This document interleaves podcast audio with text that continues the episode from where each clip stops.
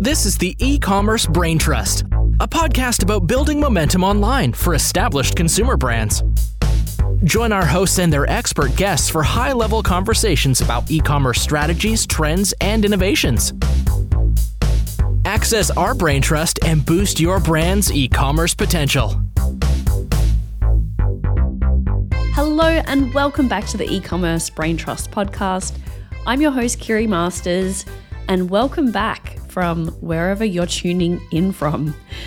My guest today is Maya Sheikh, who is the President and Chief Commerce Officer at Kibo. Prior to Kibo, Maya founded Certona, a leader in AI driven e commerce personalization, in 2004.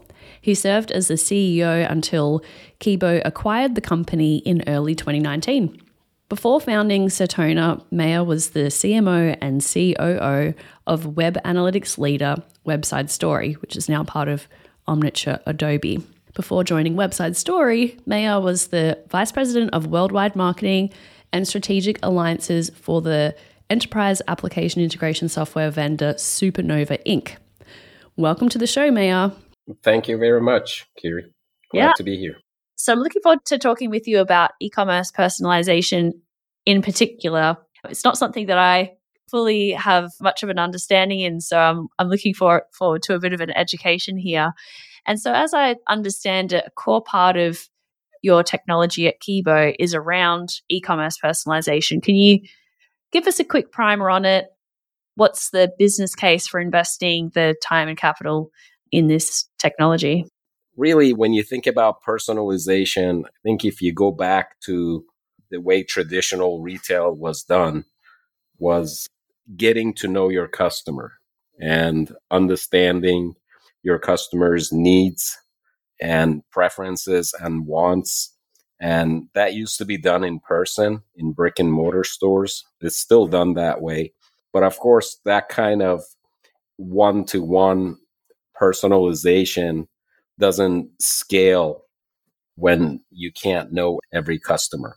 So personalization technology is something that enables retailers, e-commerce and multi-channel retailers to leverage data about their customers and about their merchandise and other factors to really build a better picture of each customer and client to be able to really predict and better serve those customers, whether it's the type of service they're looking for, the type of merchandise they're looking for, and also importantly, what's the next steps?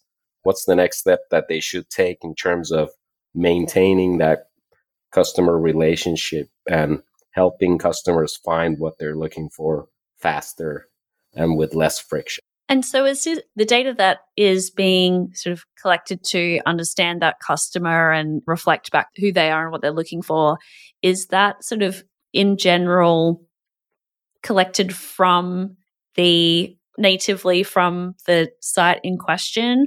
Or are we also talking about cross site data collection? Sure. That's a great question. There's obviously a lot of privacy implications when it comes to following consumers or shoppers online across sites, which a lot of online advertising companies do. And with more and more scrutiny around consumer privacy, that's becoming more challenging.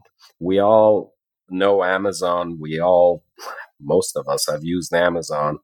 And they really pioneered the notion of leveraging consumer and shopper data to be able to deliver a more personalized experience. And of course, Amazon has the advantage of having massive amounts of data that a typical retailer site doesn't have. Personalization technologies like Certona, now Kibo, and others really tend to leverage the specific shopper behavior on a particular retail site. And for privacy reasons, for example, we don't follow a customer across sites. So what that means is really the predictive algorithms, the modeling has to be very good and effective to be able to deliver, you know, an accurate prediction of what a consumer might like at that moment. There are other types of data that can be collected in a privacy friendly way. For example, if you're working with a multi channel retailer, they have store purchase data that can be used to enhance those predictive models by understanding what's happening in stores, what are people buying together, what are people buying after they buy a particular item, how long does it take to buy that next purchase, uh, make that next purchase, for example. Yep. I've heard also about rewards programs being used in this way as well. And I think it was Maybelline I was reading a, a case study about Maybelline not actually having a D2C like purchase capability on their website, but they were they stood up a loyalty program where customers could share receipts of purchases they'd made elsewhere and that would be or contribute to a loyalty program. Obviously there's a lot of customer preference data that could be gathered through that kind of model as well. Absolutely. And that's a great example. And speaking of Maybelline, one of our most innovative clients in the area of personalization is Sephora. And we've partnered with them for years now. And in general, they've been very innovative when it comes to their store experience, their loyalty program, like you mentioned, using the mobile app to really build a rich data set for each shopper. For example, your skin color, your skin tone, skin conditions, all kinds of information that's, of course, opted in by the shopper. And that helps any kind of recommendation engine or personalization platform know more about a particular shopper. And then you tie that with store locations and store inventory and they're very good at driving foot traffic by giving away samples and also using technologies like geofencing to know if a logged in you know mobile app shopper is near a store to entice them to come in and then once she comes in or he then there's all that not only the purchase history, but any kind of browse history and all the personal preferences that are part of their whole rewards platform. Hmm. That's amazing. Yes, a big fan of the Sephora rewards program. So that's good to know. Yeah. And as you were describing the data concerns, obviously, with your model that you're not collecting data across sites, I guess you're pretty well prepared for this cookieless era that we're entering now? Absolutely. My experience over 20 years ago with web analytics really taught me to be careful about be conservative about consumer privacy. And so at Certona, we made sure we only use first party cookie and we don't collect PII, personally identifiable information. And you really don't need that to have an effective personalization program. So, on this show, we talk about Amazon a lot. What are the, some of the things that Amazon does from a personalization standpoint that you think brands should be looking to emulate on their own websites? Well, Amazon, as I mentioned earlier, they've pioneered the whole notion of data driven recommendations and then a personalized journey. And they have so much data that they can do this very effectively. I believe their best recommendations come in the books category, just, you know, where they got started and where really no one can match the amount of data they have. But across all categories, they deploy these merchandising zones, whether it's you know, called people who bought this also bought that, or customers like you also purchased these items, or they put together bundles when you, you know, click on a product detail page, you see in the middle of the page there's some bundles that they've packaged together just to make it easier, not only to increase the basket size and average order value, but just make it just less friction for the consumer to find what they're looking for. And it doesn't really stop there. You know, if you add something to your cart, Amazon is giving you lots of other recommendations. And even post purchase, based on what you purchased, you'll get emails from them that is trying to give you additional options to come back and buy more. And then the other thing they do well, which is just even if you browse on their site and not purchase anything, you're most likely going to get an email saying, hey, you forgot this, or trying to entice you to come back. Yeah, that all makes a lot of sense. And those are all pretty accessible upgrades for merchants to be able to make.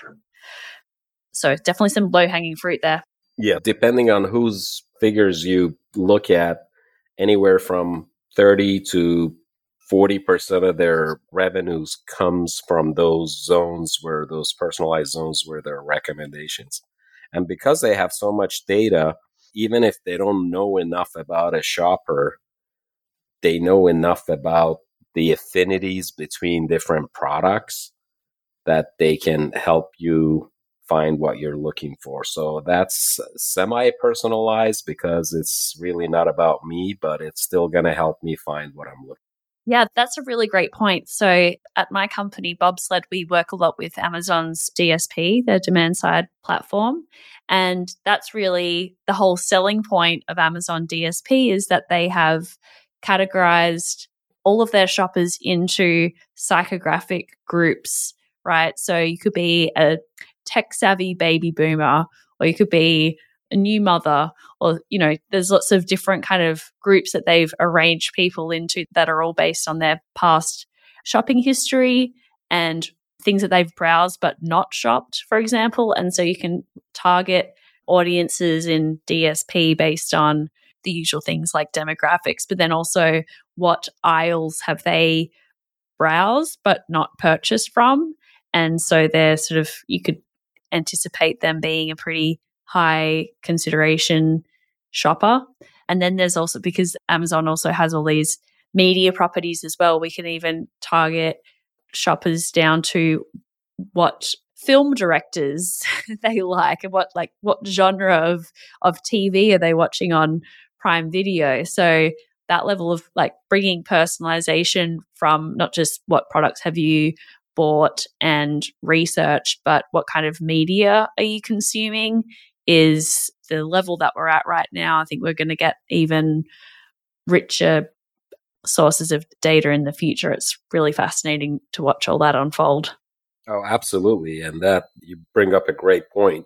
Basically, what content I consume is a predictor of what products I'll buy. And they have all the data, you know, through Prime and other properties, as you mentioned. And it's a lot easier to segment into a few buckets like they've done with the amount of data they have than to try to really be laser accurate in one to one personalization. Hmm. So, could you dumb this down to like an eight year old level for me? Because that's certainly the level of sophistication I have in this subject. But what's the sort of use case between a personalization platform and a customer data platform? Sure. I think you can think of it, I guess, like a car. A car has an engine and it needs fuel. So a customer data platform is really the fuel that drives the personalization engine. And the two work together in a complementary way. If you just have information about your shopper, that doesn't mean you're necessarily personalizing it or taking advantage of it.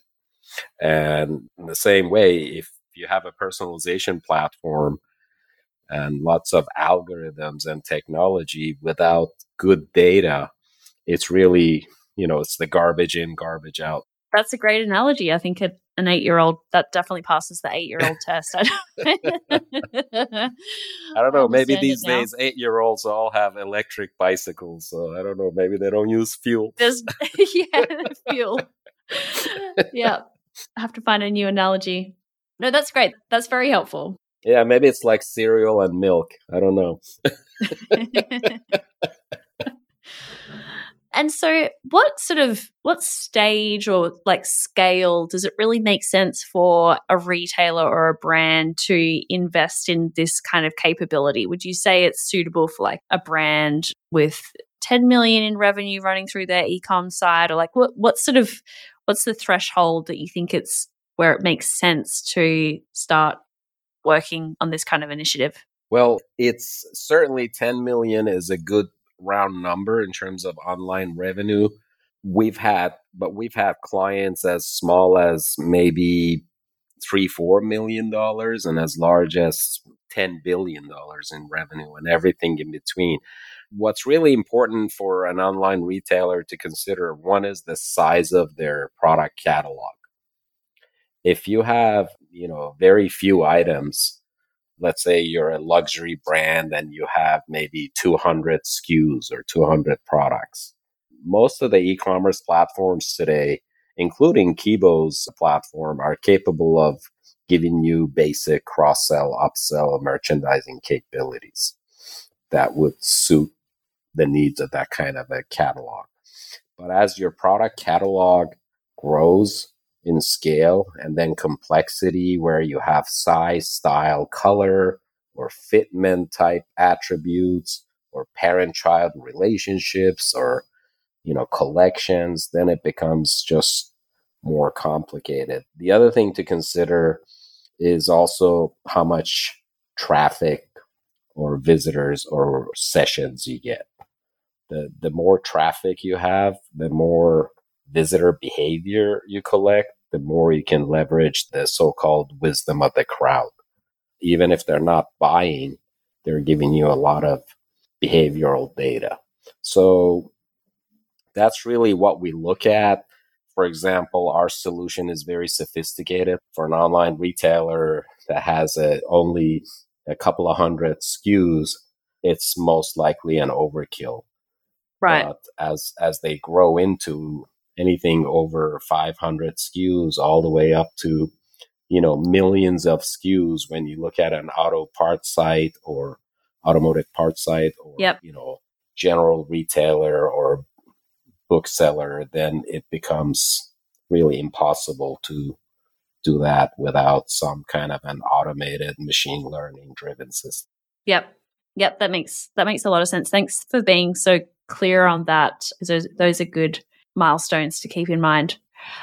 So, something that I'm aware of with this type of technology is how it could improve profitability for a brand. And this is really top of mind for both large brands who are starting to now really reconcile their brick and mortar retail approach and e commerce and sort of retrofitting an e commerce channel amongst their brick and mortar accounts and and finding that e-commerce is in many cases less profitable than their brick and mortar channels and then you've also got these digital native brands who've grown up just with a digital footprint and might now also be reckoning with their own profitability profile.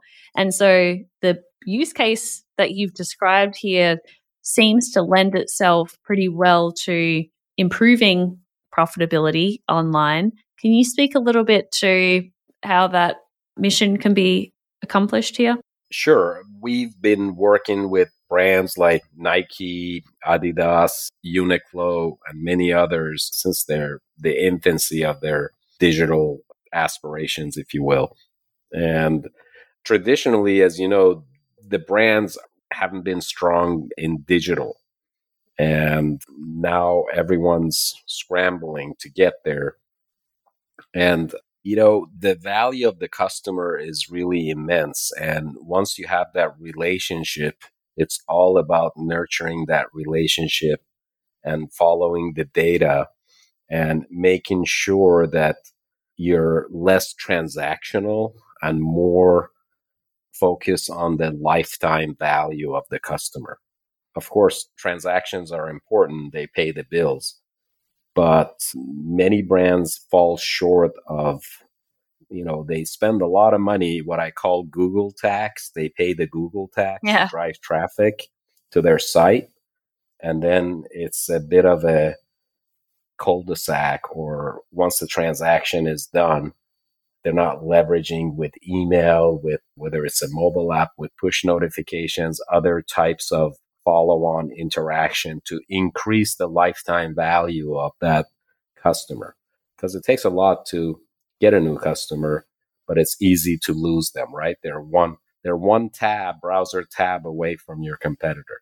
And especially if they have brick and mortar you know physical stores and making sure signing them up for the loyalty program giving them special offers to drive them into the store one of the things that personalization technologies can do is also to preferentially serve higher margin products in terms of their recommendations or whatever the merchandising display is on the site. So, for example, we may have an affinity score for you based on your browse behavior and past purchase and all that data.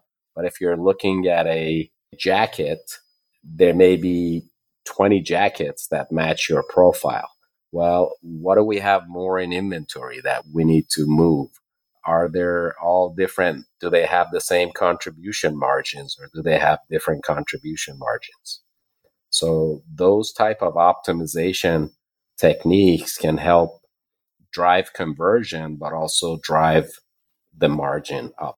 Yeah, that's really interesting. And it makes total sense to build that logic in around inventory availability, especially in the situation that a lot of brands and retailers are in right now with supply chains being pretty pretty sticky and a lot of shoppers online don't want to be served up products that are out of stock. That's a really frustrating experience. I was shopping, I was looking on the Louis Vuitton website and I swear like half of the products that I looked at when I had to click into the product page to see what was in stock.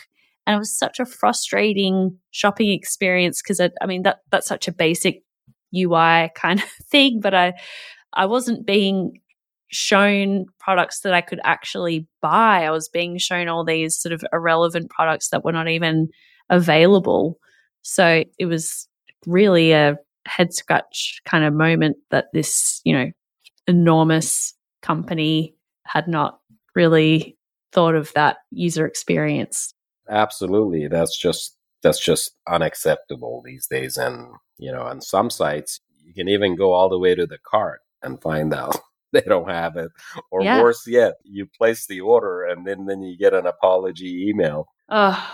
And you know one of the other things that we have at Kibo is a distributed order management system. Ours isn't the only one in the in the marketplace but having retailers, especially with all the challenges with supply chain these days, having a distributed order management system allows them to have a good view and then share that transparency with the shopper to know how many they have in real time, how many items they have in inventory, and then the back end in terms of fulfillment, knowing where to ship it from to you know both to save in terms of shipping costs and also leveraging and optimizing their inventory across multiple distribution centers. Mm-hmm. Yep, yep, that is a very timely capability. But it's still amazing how many retailers don't have real time inventory systems.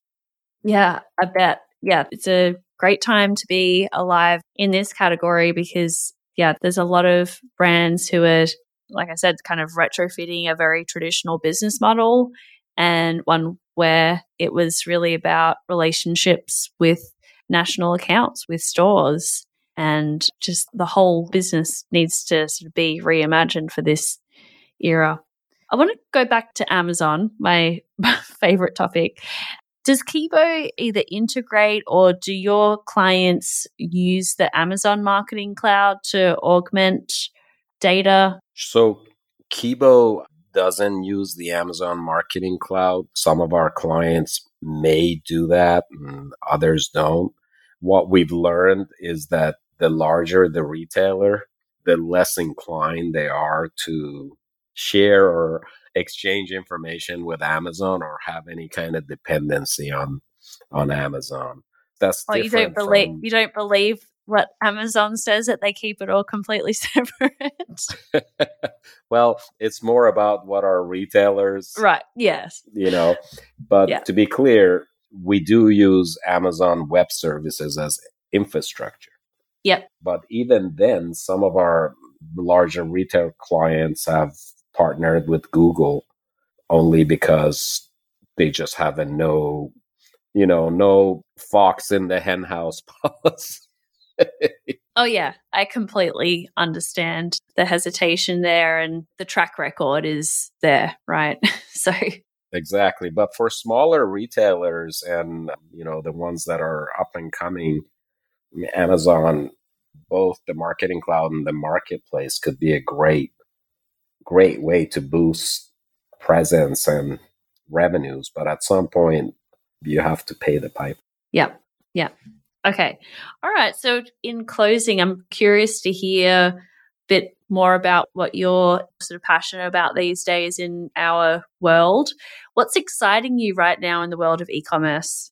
Well, what's exciting about e-commerce, having been in it for almost two decades now, is ironically the massive acceleration that we're seeing because of the pandemic. And, you know, one of my favorite saying the last mm, 18 months has been that COVID is the new chief digital, chief innovation officer.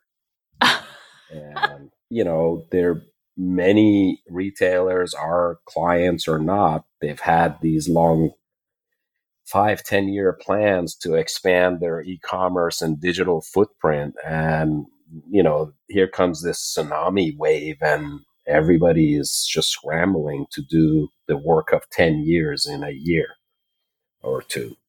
So that just presents uh, so many opportunities, not just for technology providers like Kibo and others, but also just in terms of innovation that happens on the retail side, whether it's reimagining the store and the function of a physical store or how mobile apps and especially with 5G and other other technological advances coming whether it's augmented reality or virtual reality there's just a lot of exciting things that will be enabled through these other emerging technologies. Hmm. And what's one thing that you've recently changed your mind about? That's a good one.